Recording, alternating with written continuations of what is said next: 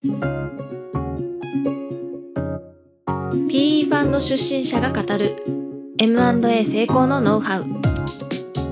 お送りするのは M&A ブレイン代表弁護士池田光一です。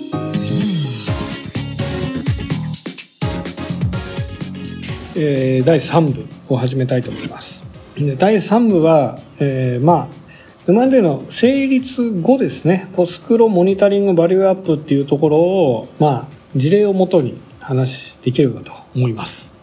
えー、説例ですね。スポーツ用品製造工場の M&A の事例です、えー、卓球ラバー。卓球のまあ赤とか黒とかついてるゴムのえー、製造工場。従業員47名で埼玉県にありました。で EBITDA が5000万。ほぼ無借金です。ネットキャッシュが1億あります。これを3億で買収しました。でクロージング前に会社にあったあこの300というのはその役役員退職金込みですね。1億の現預金を役員退職金で支給して実際の株式対価としては2億払いましたと。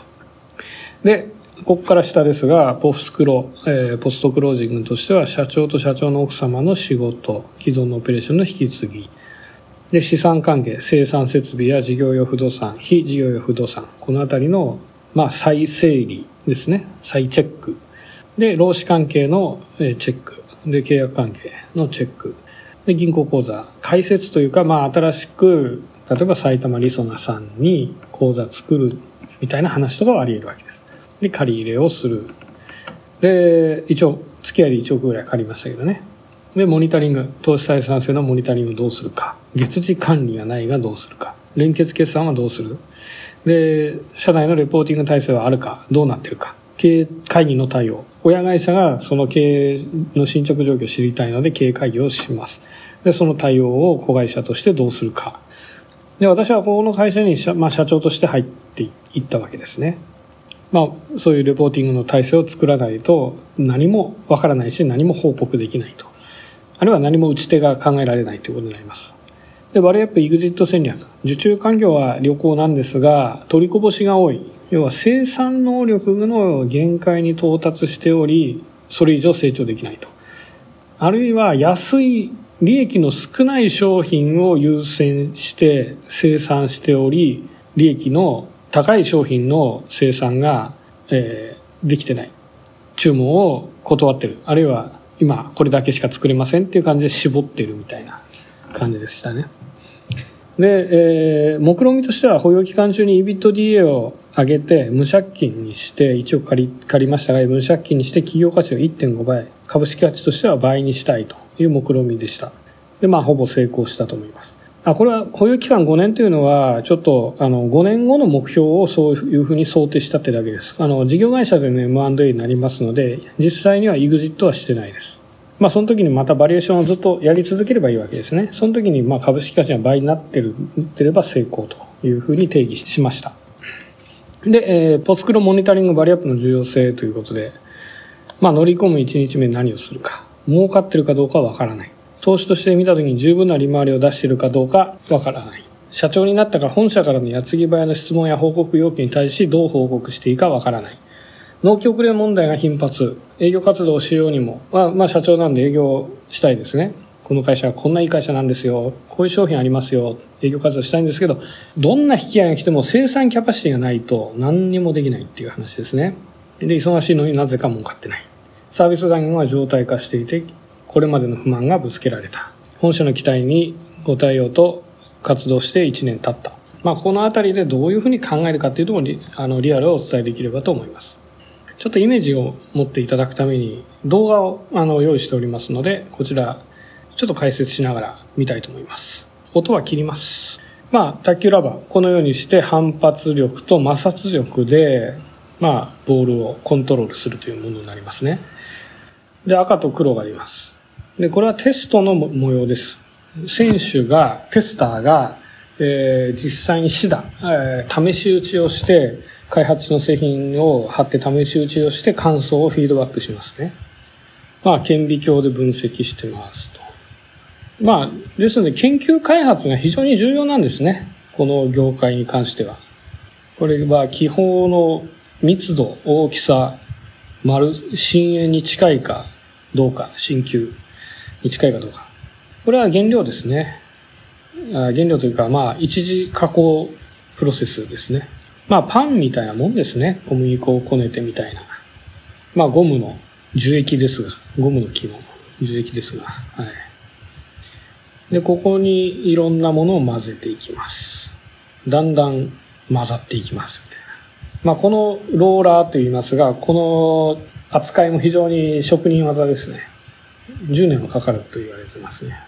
はい。これで数値を出していきます。で、化学物質を混ぜて、全成分を均等に。はい。で、できたものを厚さを測ります。これは規格がありますんで、1.9ミリですね。これは高度を測定してます。硬さですね。これは引っ張り試験ですね。まあこれ、ちょっと開発プロセスにまた戻ってますが、エンジニアが解説してますね。まあこんなことをやってるんですね、埼玉で実は。これはドイツの事例ですが。ああ、これ面白いですね。ボールが反発する様をシミュレーションしてますね、ソフトで。で、次のスライドにちょっと行きますが、これはもう一つの映像になります。えー、これは日本のメーカーのビデオです。教育ビデ教育テレビですかね。古い動画がまだ幸い残ってたので、これは卓球ラケットの方になりますので飛ばします。ラケットというのは木の方ですね。はい。えー、これがラバーです。まあさっきの 1.9mm とかのスライスの工程がここに出ていますね。はい。えー、それを、まあ20センチ角ぐらいですかね。裁断します。で、残りは捨てますね。で、これを積み上げておきますね。ここに、えー、シートを貼ります。貼ってます。めちゃくちゃ難しいですね。もう1日8時間とかこれややり続けてる人もいるんでしょうね。これは圧着します。さっきはあの接着剤が塗ってあったんで、で、それを圧着します。で、加工機から取り出して仕分ける。表と裏が互い違いになるようにしてますね。で、これは内抜きですね。さっきラフに切ってあったんですけど、もう一回。まあ、型抜きの工程みたいな。クッキーの型抜きみたいな感じですね。これチェックを、ああ、バリを取ってますね。で、表面に汚れをチェックして、紙を乗せてます。はい。で、まあ、様々な種類があるみたいな話ですね。で、えー、ここでお伝えしたかったのは、M&A の後に、まあ、私2年間ここの会社の社長をやらせてもらったんですが、まあ、非常にやっぱり情報が溜まってくるわけですね。というのは、M&A の時にわからないですね、こんなことは。どんな風に作ってんのかって、デューデリでヒアリングしたり、会社の資料を見たり、まあ、ウェブサイトでいろんななんかまあ、作り方の動画見たりとか、まあ、やれるだけのことはやるんですが、工場見学させてもらったりとか、やれるだけのことはやるんですが、やっぱり深い部分はわからないんですね。でも逆に言うと1年ぐらい経営してると、その分野の素人の僕でも、ある程度深い知識が得られるんですね。そうすると M&A における、えー、デューテリジェンスの役割っていうのは非常に限定的になってしまうと。ですのでやっぱバリエーションのところに注力した方がいいんじゃないかと。で、えー、入った後にはもう一旦そのバリエーションのことは、まあ頭から外して会社の数字ばっかりじゃなくて生産活動、人の動き、まあそのあたりをしっかり見ていく必要があるっていう気はします。はい。で、 post closing、乗り込む1日目に何をするか、まあ、挨拶とか既存のオペレーションの把握とか、 to do リストがもう山のように、えー、できてきます。それはもう常にメモして、どんどんやっていくという形になりますね。で、まあ、バリューアップの課題。まあそういう to do の雑務はあるとしても、バリューアップの課題としては、さっきやったような、忙しいのになぜか儲かってない。サービス残業が常態化してる。えー、というような、なんか目先の課題をしっかりと解決するっていうのは非常に大切ですね。これはまた追ってって感じです。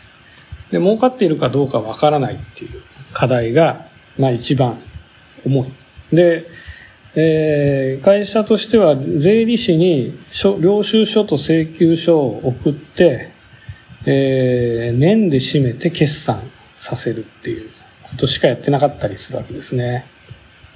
で、そうすると月次決算がされてないので、今儲かってるのか儲かってないのか、当期の見通しとして儲かるのか儲からないのかっていうのは非常に分かりづらい状態です。だそれはデフォルトルールとして入ったら必ず月次決算を構築するんですね。あるいは月次決算、まかりなり今やってる会社であっても、8月までの決算が、その、なんですか、毎月なんですけど、毎月の決算が翌月の末までしか出ないとか、翌月、翌々月の月初にしか対象月の決算、あの、利益がわからないとか、そういう状態だったらもう早期化しますね。で、あとはその、その、じゃあ、例えば、うん、内容ですね。えー、A 部門、B 部門、C 部門ってちゃんと部門別の利益が出てるかどうかとか、商品別の利益までわかるかどうかとか、まあいろんなあの課題があります。固定費、変動費の分解が正しいかどうか、勘定科目が揺れてないか、一貫性がないんじゃないかとか、そのあたりもしっかり見ていかなきゃいけないと。だ財務デューデリの中で会計士さんにいろいろ指摘してもらっといたら、それをここで解消していくっていう流れになりますね。勘定科目一個一個しっかり見ていく感じになります。はい。で、モニタリング、さっきのポストクロージングちょっと簡単に2つ挙げましたが、モニタリングとしては、親会社の方の資金を使ったわけですね。で、それをちゃんとリターンを生み出してあげないと、次の M&A につながらないんですね。で、投資として見たときに十分な利回りを出しているかどうかわからない。これは投資としてリターンをどう見るかっていうのを M&A の専門家が会社にしっかりこういう枠組みで考えてますっていうのを提示して理解してもらってゲームのルールを自分たちが作っていかなきゃいけないと思います。評価を任せてたらもうめちゃくちゃになっちゃうんで。で、そうすると先ほどね、お伝えした MOIC とか IRR とか、まあ、そのあたりを使って IRR10% を目標にしますとか宣言して、で、その IRR の算定の仕方はこうですと定義して、で、それを聞かれる前にも、あの、作っとく。枠組みを作っとく。で、えー、投資家というのは漠然としたイメージで伝えてくるので、それを数値に置き換えて説明していくことが非常に重要になります。これがやっぱバリエーションの知識というのは理解というのは非常に重要になってくるところの一つの理由です。で、えー、振り返りになりますが、株式価値というのは EBITDA× マルチプル引くネットデッドであると。で、まあ、これをもう当然の前提、公理として、えー、置いてですね。これを理解してもらわなかったらもう、その会社は M&A やらない方がいいですね。打ち手としては EBITDA 上げる、マルチプルを上げる、ネットデッド下げるという活動に注力して、それに何に、今の自分の取り組みが何につながってるかっていうことを意識しながら、経営管理する人はやるっていうことです。で、その株式価値を毎月出していいと思います。僕は毎月出したりしますね。はい。で、社長になったが、矢継ぎ早の質問や報告要求に対してどうしていいかわからないと。これはよくあることで、まあ、会社の社長になりました。でも、それは雇われ社長なんですね。親会社に雇われてるわけですね。そうすると親会社のいろんな部門の人が質問を浴びせかけてくるわけです。で、そうすると、その直下の人、部長さんとかに、これどうなってますか？こういうこと聞かれたんですけど、なんて答えましょうかとか言って、ワンバイワンでキャッチボールというか、バケツリレーみたいなことしてたら、もう崩壊しますね。何をするかというと、経営管理の型を作るということです。で、まあ、もう僕とかだともう経営管理の方がもうできてるので、まあ、月次はこういうふうに PDC 回しますとか、えー、次の厄介の議題はこんなふうにあの考えてますとか、まあ、それ年中行事みたいなものであるんで、まあ、それを粛々とやってます。だから、都度の質問についても、次の経営会議で、こういう形で報告するんで足りなきゃ言ってください。そうすると、報告のやり方を、あの、調整します、みたいな感じで、やって、で、社内のレポーティングも、この部分についてこういうフォーマットでレポートしてくれっていう感じで、もう、あの、仕組みを作っちゃうっていうことが非常に大切ですね。で、N 対1の構造っていうのも、そのレポート1個出せば N 人が見れますから、情報は見ても減らないですから、まあ、それを、あの、作ってしまうことが非常に大切ですね。まあ、それについてはちょっと別でセミナーをやったりしてるんですが、まあ、また機会がお話できればと思います。